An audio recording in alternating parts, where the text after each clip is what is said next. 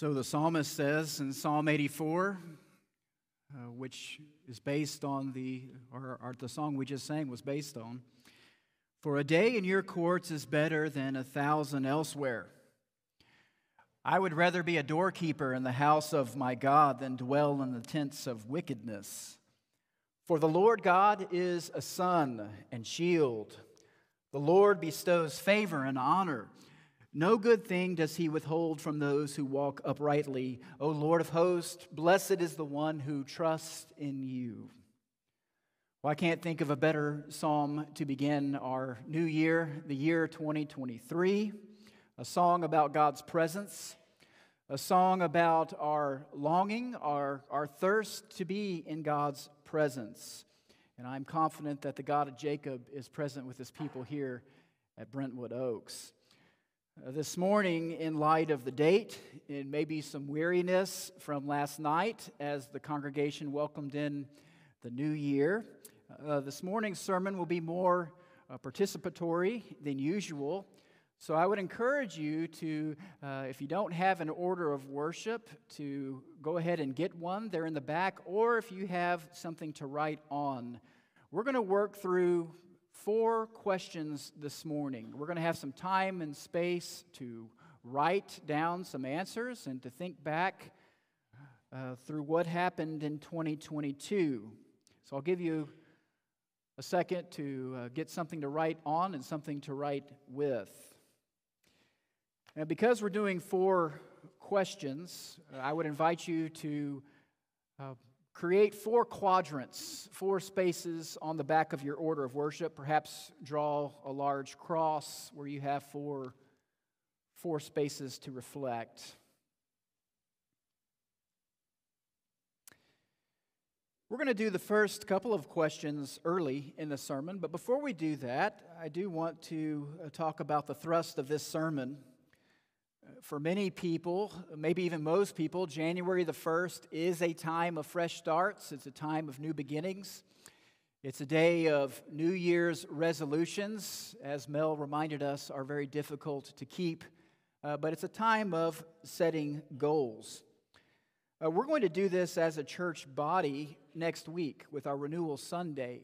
We are, as a church, going to look ahead at 2023 and the theme, and we'll see how it interacts with our goals and our resolutions. In a sense, next week we'll be making some community wide uh, New Year's resolutions, but also we'll do that on an individual level. But this morning we're going to look at a passage from Isaiah, the prophet Isaiah, chapter 63. So if you want to turn in your Bibles to Isaiah 63, if you open your Bible to the middle, you're in the Psalms.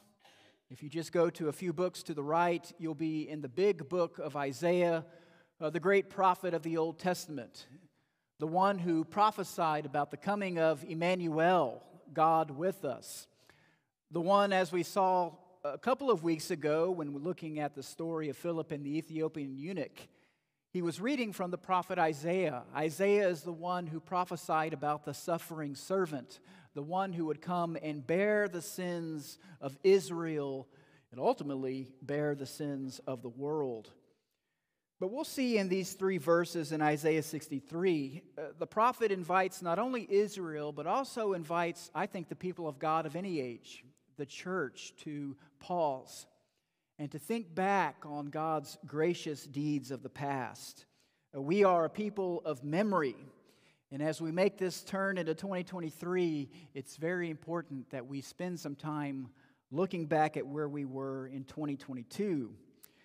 But before I read this sermon text, Isaiah 63, 7 through 9, let's spend a couple of minutes reflecting on two questions. We'll do these one at a time. So pick one of those four quadrants, and if you would, answer the following question what were the highlights for you and your family in 2022? What were the highlights? We'll take a couple minutes.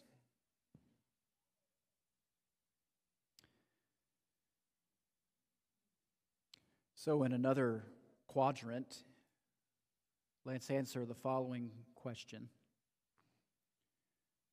What were the challenges or the trials for you and your family in 2022?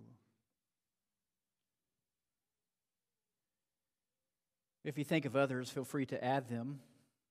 Uh, but we'll save those other two quadrants for the end of the sermon. Uh, but now that our memories have been stirred, and maybe 2022 was a bit of a blur for you, and you've had some opportunity to stop and slow down and think back what had happened this last year.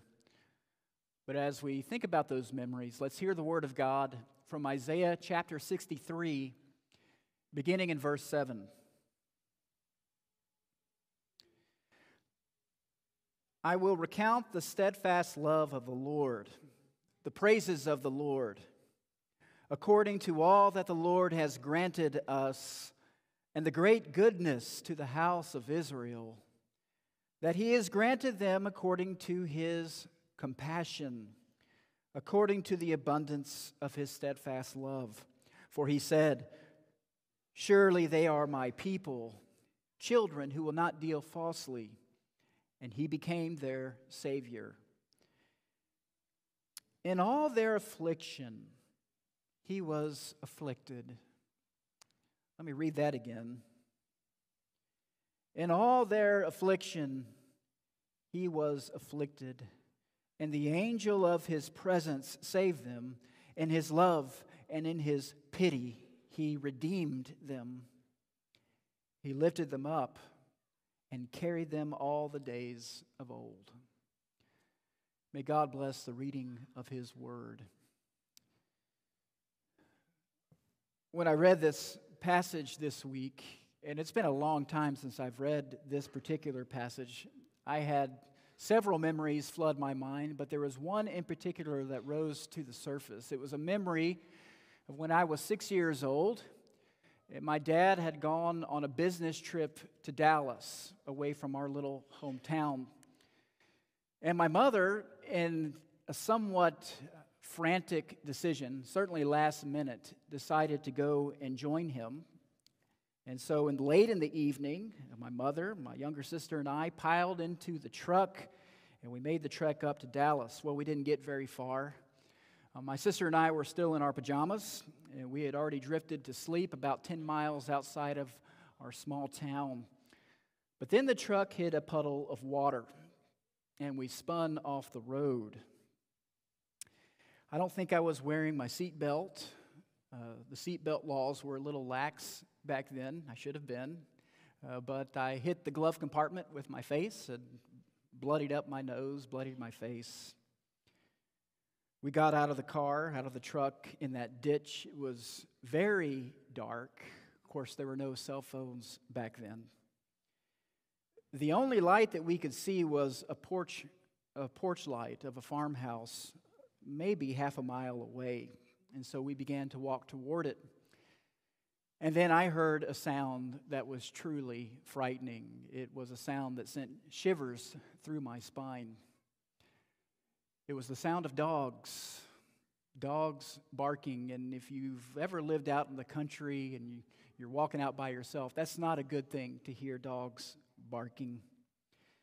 So I was afraid, certainly confused, disoriented, blood all over my face.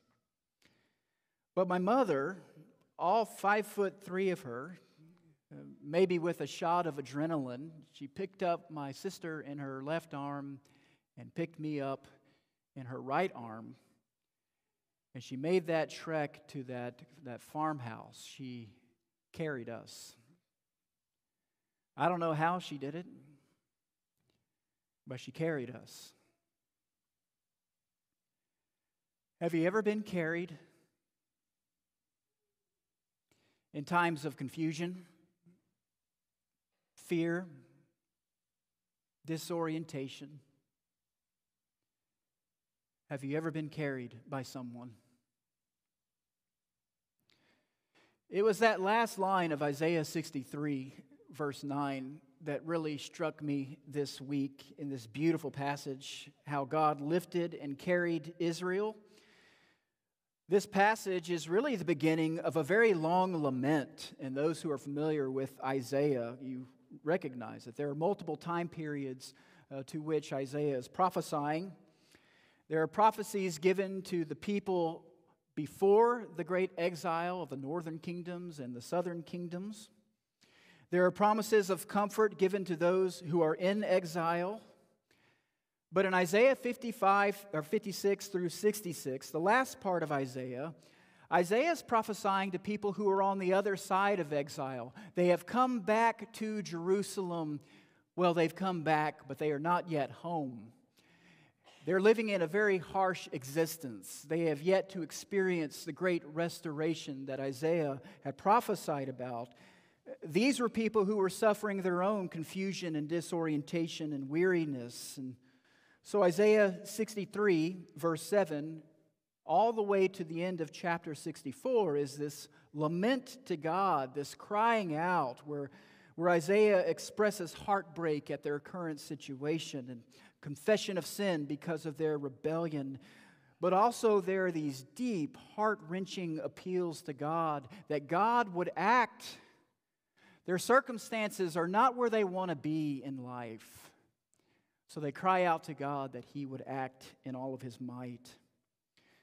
But our sermon passage is really these first three verses of this lament a lament that begins with one of the most tender words in all of Scripture this call to remember, this call to recount God's gracious deeds, this call to remember God's goodness, God's mercy, God's compassion, God's steadfast love. Specifically, the people are called to remember the great exodus when God lifted and carried them in the days of old when they were weary and they were heavy laden, God redeemed them. God carried them. And that's a very important way to start out a lament as the people look around them in despair at their current situation, as they stare off into the future, an uncertain future, as they stare off in great fear. Isaiah begins this long lament by stirring the memories of the people for what God has done in the past. As it turns out, it's the acts of God in the past that serve as hope for the people in the future. Uh, memory is so critical to the people of God. Uh, that's why God instituted all of those festivals and rituals. It was to keep the memory of God's deliverance, God's grace, God's mercy, God's compassion always before the people like a heartbeat. Memory is the foundation for hope, both then and even today. So, this morning, as we make this turn to 2023, I want to invite you to scan the list of the highlights and the challenges that you just made and answer this question in that third quadrant. As you think back to 2022, in what ways did God lift you up and carry you in 2022? Can you identify those moments?